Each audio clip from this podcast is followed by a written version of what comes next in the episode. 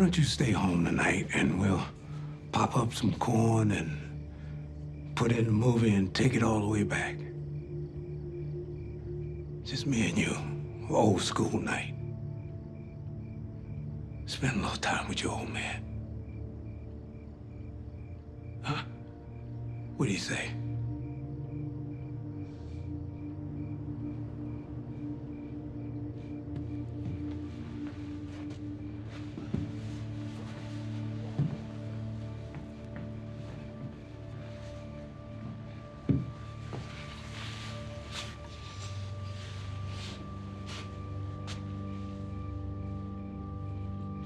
Thanks, Dad. Hey Jeff, how you doing? What's going, Damson? This is our fourth time for the fourth season, man. It's like a tradition with you. and I always love your background, man, as usual. You know. Oh, thank you. I, I try to do it up right for you. Uh, well, you know, you got 10 episodes for season four every Wednesday on FX, and the next day, FX on Hulu.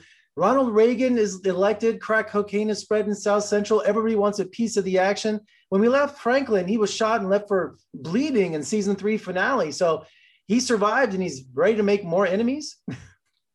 oh, yeah, exactly. A Franklin Saint this season is basically piecing himself back together.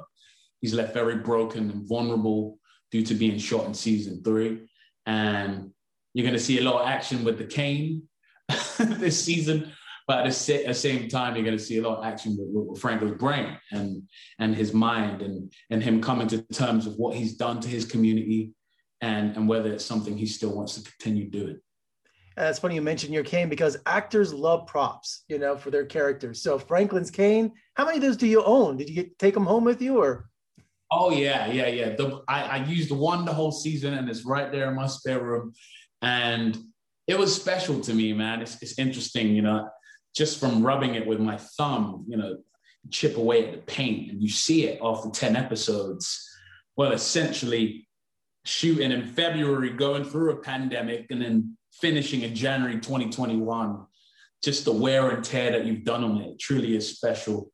Maybe I could put on auction one day. That'd be awesome. You know, truce is impossible, isn't it? You know, Franklin has to choose sides this season.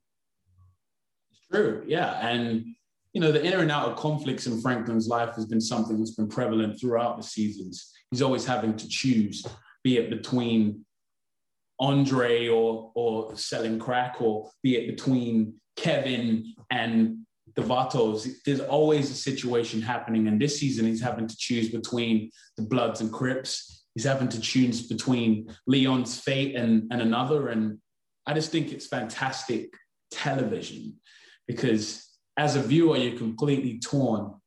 The question you'll have this season is who exactly is the villain and who is the hero? Well, he needs to watch his step or he's going to be on the run again, huh? exactly. I, I love the line you have in the season shelf life of his work is pretty limited. Well, yeah. Yeah, that is a fantastic line. And I think it's true. From any character you look at, and all the characters that we love, from Tony Montana to Tony Soprano to Walter White, Frank Lucas, anyone in charge in this world, it's either dead or jail or off into the sunshine. What will be Franklin's? And I think that's the question he's constantly asking himself this season. Yeah, well, because considering his age, you know, his maturity over the last couple of seasons, he never would have thought of that, you know, two or three seasons ago. He would have thought he was invincible, and you know, but now as he's seeing the reality of this business and the dangers, and uh, I'd love that revelation he has.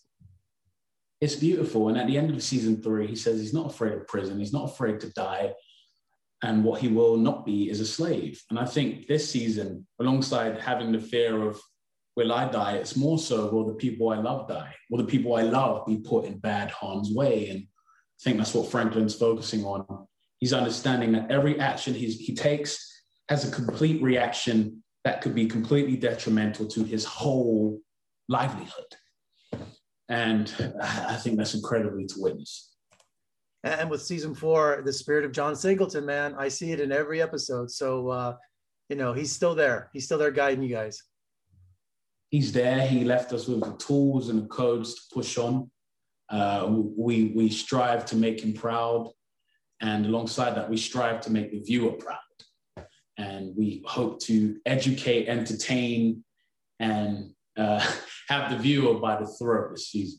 You do every season, man. Thank you so much for joining me today, Damson. And what an incredible series. I'm so excited about season four. I need some excitement in my life during the pandemic. And uh, when you have a chance, come visit us in Las Vegas. We'd love to have you. Oh, yes. I need to plan a second visit, man. I need to, I need to get there and, and, and throw some of that dice. No, no I'm playing. you got my approval. You got my approval. you have my approval. Take care, buddy. Bless you, man. Bless you.